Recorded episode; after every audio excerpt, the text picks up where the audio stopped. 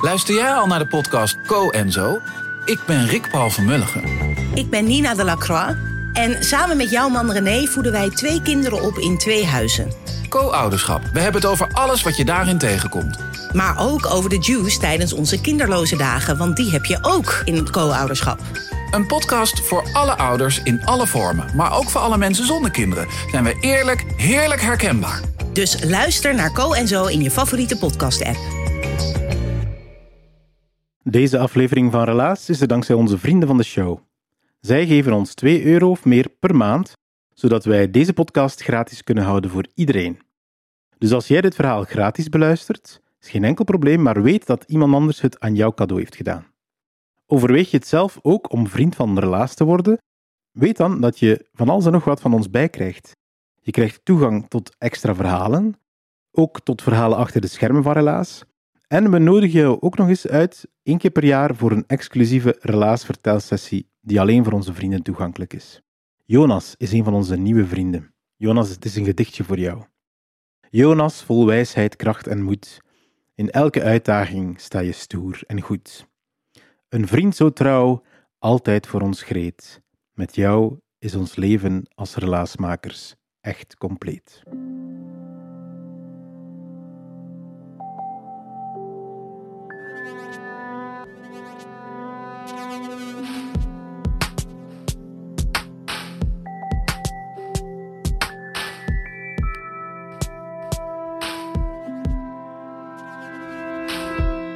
Ik ben Pieter van Relaas.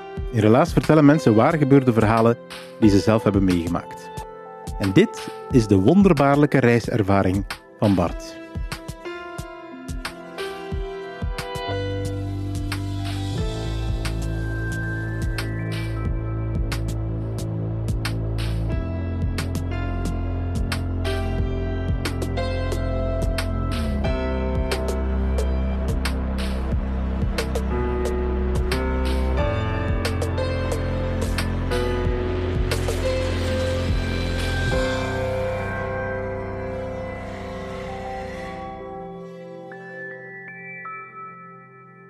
Zolang de zee rechts blijft en het land links, komt alles goed.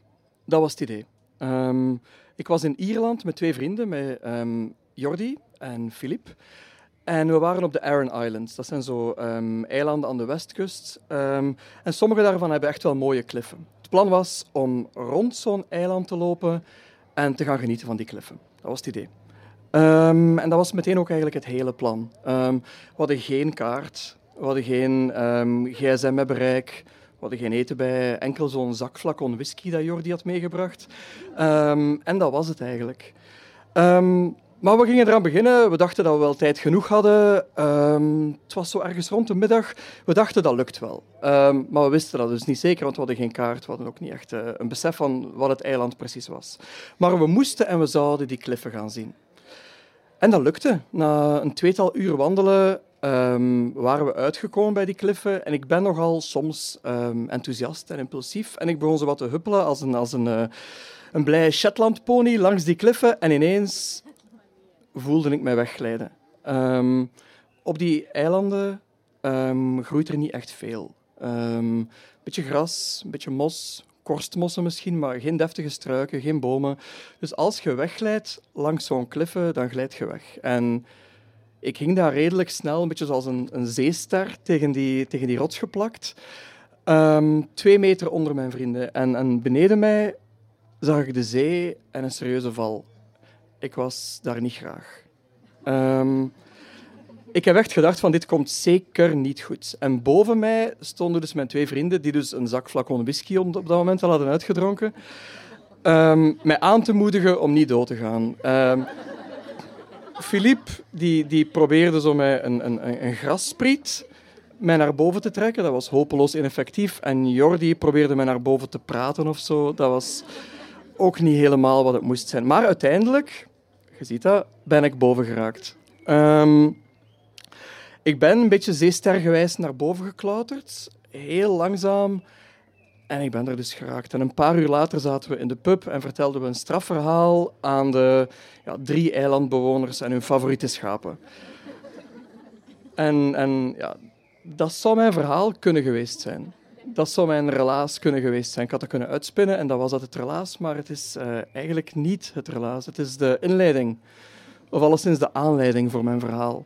Want mijn verhaal gaat over iets dat ik niet had op weg naar Ierland en wel had op de terugweg. Op de weg heen zat ik op het vliegtuig zoals mensen een bus nemen. Helemaal op mijn gemak. Um, ik kan er niks over vertellen, want er was voor mij niks aan. Op de terugreis, uh, niet op mijn gemak. Ik was mij zo wat meer bewust van elke beweging. Ik hoorde de geluiden zo wat beter. Zo de ping die je hoort in een cockpit of, of in de cabine hoorde ik zo wat beter. Ik was daar niet graag. En ik denk dat ik op dat moment vliegangst ben beginnen ontwikkelen.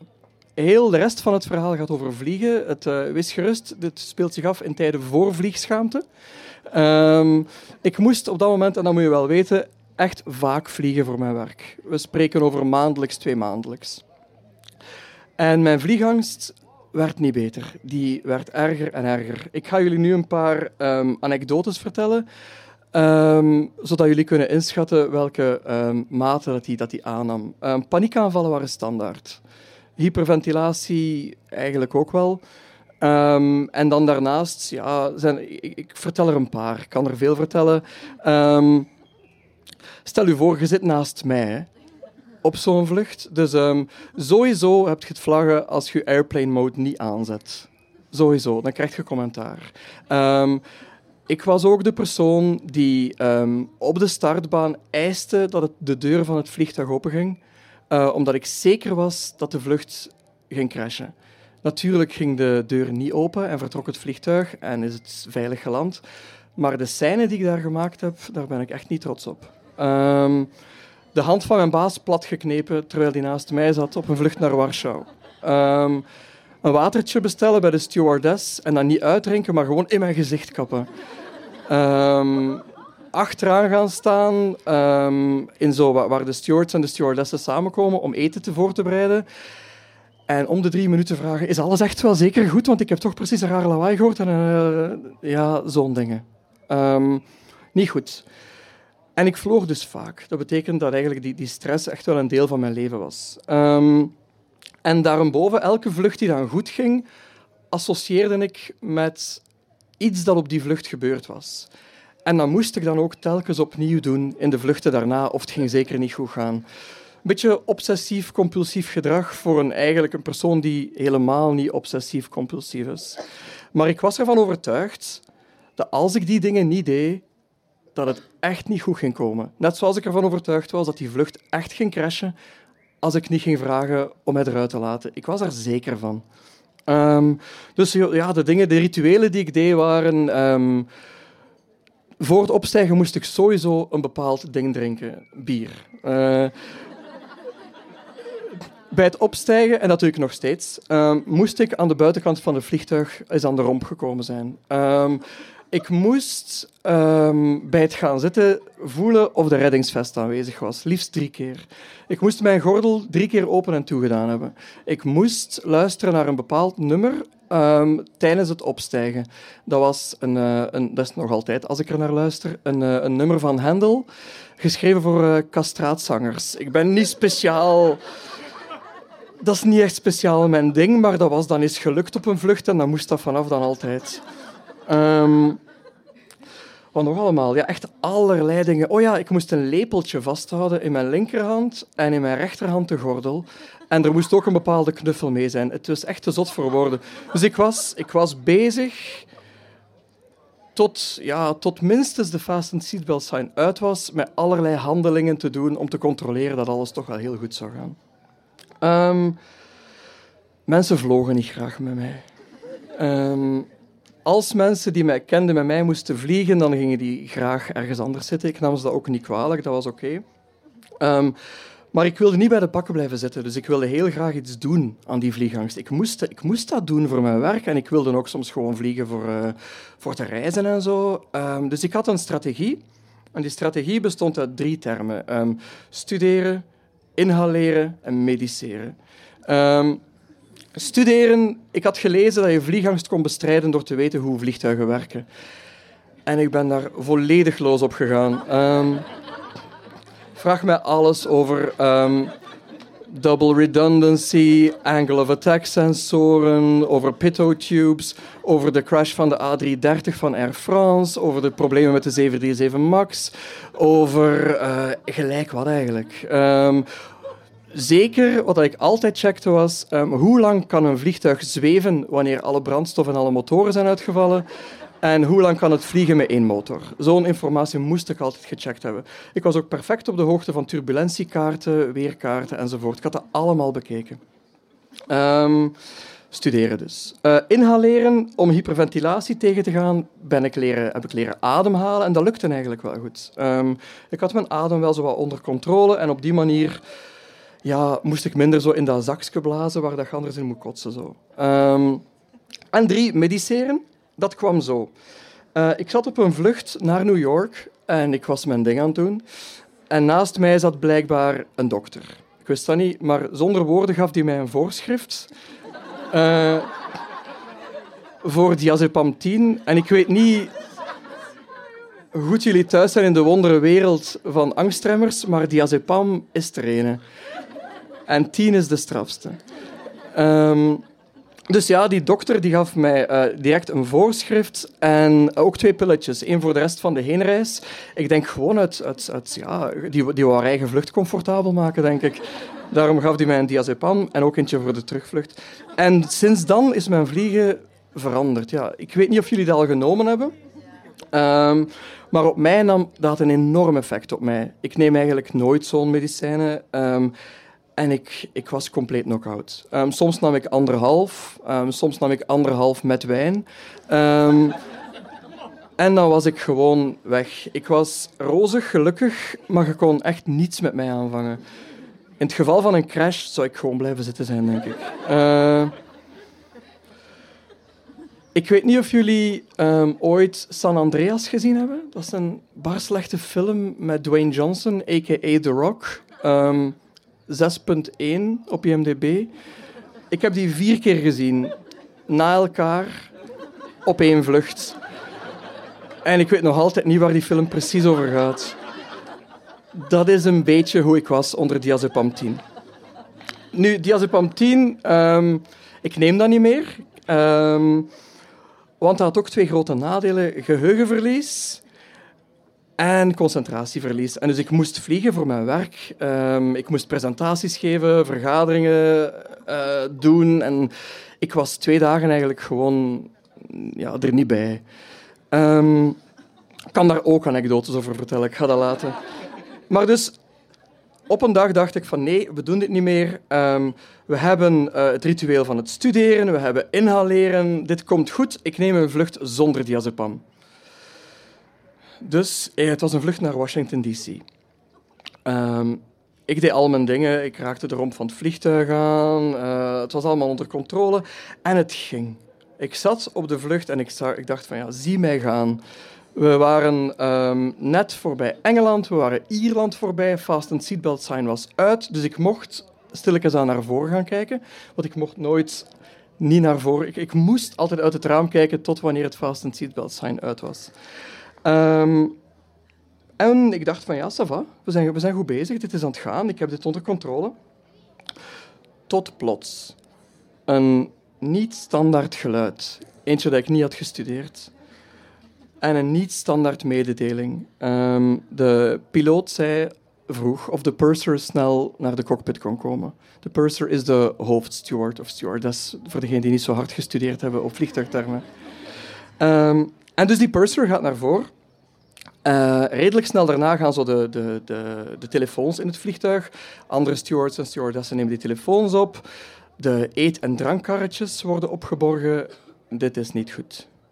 En inderdaad, de piloot zegt um, dat we een motor kwijt zijn en dat de brandstoftoevoer niet verzekerd is. Ik zit daar waarschijnlijk de grootste angsthaas aan boord, um, zonder mijn diazepam. En we zitten in een fucking noodlandingssituatie. Um, en eigenlijk, eerlijk gezegd, dat viel mee. dat viel echt mee. Mijn eerste reactie was, ik kreeg een beetje de slappe lach. Ik dacht van ja, wat moet ik doen? En na die slappe lach dacht ik, oké, Boeing 777 met United Airlines. Op dit moment, nu zijn er al twee geweest, maar op dat moment nul crashes. Uh, zweefvermogen 70 mijl, we halen waarschijnlijk Cork. Uh, vliegvermogen met één motor en die was er dan nog vijf uur. We zitten gebeiteld. en, en dus ik was redelijk hard op mijn gemak. En eigenlijk ook de, de meeste mensen in zo'n cabine... Ik weet niet hoeveel van jullie er al in een noodlanding hebben gezeten. Um, maar ik had zo chaos verwacht en mensen die over elkaar struikelen van paniek en mensen die nog per se een keer willen bellen naar andere mensen of zo. Niets van dat. Het was gelijk dat iedereen aan een diazepam zat. Dat was, dat was heel raar. Er was, was een perfecte stilte in, die, in, die, in, in dat vliegtuig. En wij zijn eigenlijk redelijk uneventvol geland. Um, zelfs die slurf kwam naar dat vliegtuig. Um, de brandweer stond daar, maar die hebben niet geblust. En ik dacht van, is het maar dit? En dus, ja, aan de grond um, moesten we wachten op een, op een vers vliegtuig. Er kwam een vers vliegtuig, wij vlogen verder. En dat was oké. Nu, ik was redelijk trots op mezelf dat dat gelukt was. Um, ik had ook op de tweede vlucht geen diazepam genomen, ondanks het feit dat ik die mee had. Um, en na een week moest ik terug. En we staan op de startbaan met het vliegtuig, klaar om te vertrekken. En dat vliegtuig wordt geraakt door bliksem. Echt waar. Ja, wat moet je doen? Dus um, afgestapt, naar een hotel gegaan, uh, de volgende dag een andere vlucht genomen. En sindsdien ben ik er gelijk vanaf. Is echt waar. Ik doe nog steeds bepaalde dingen. Um, ik kom nog steeds aan, uh, aan de romp van een vliegtuig als ik, als ik opstap. Soms luister ik nog naar dat kastraatnummer van Hendel, maar zeker niet altijd. En de diazepam die heb ik al lang afgezworen. En deze zomer ga ik terug naar Ierland. En ik breng misschien een kaart mee, maar ik denk dat het wel zal lukken.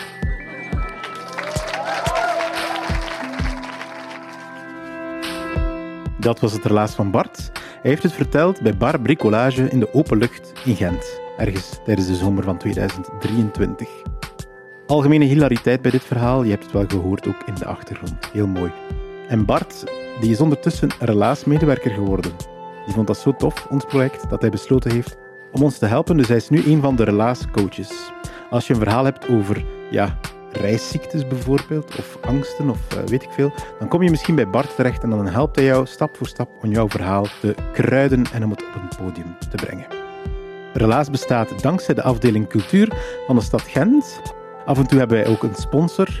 En natuurlijk hebben wij ook onze vrienden van de show.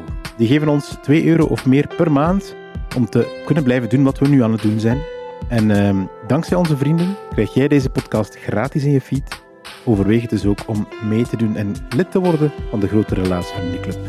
Voilà, dat was het eigenlijk. Doei!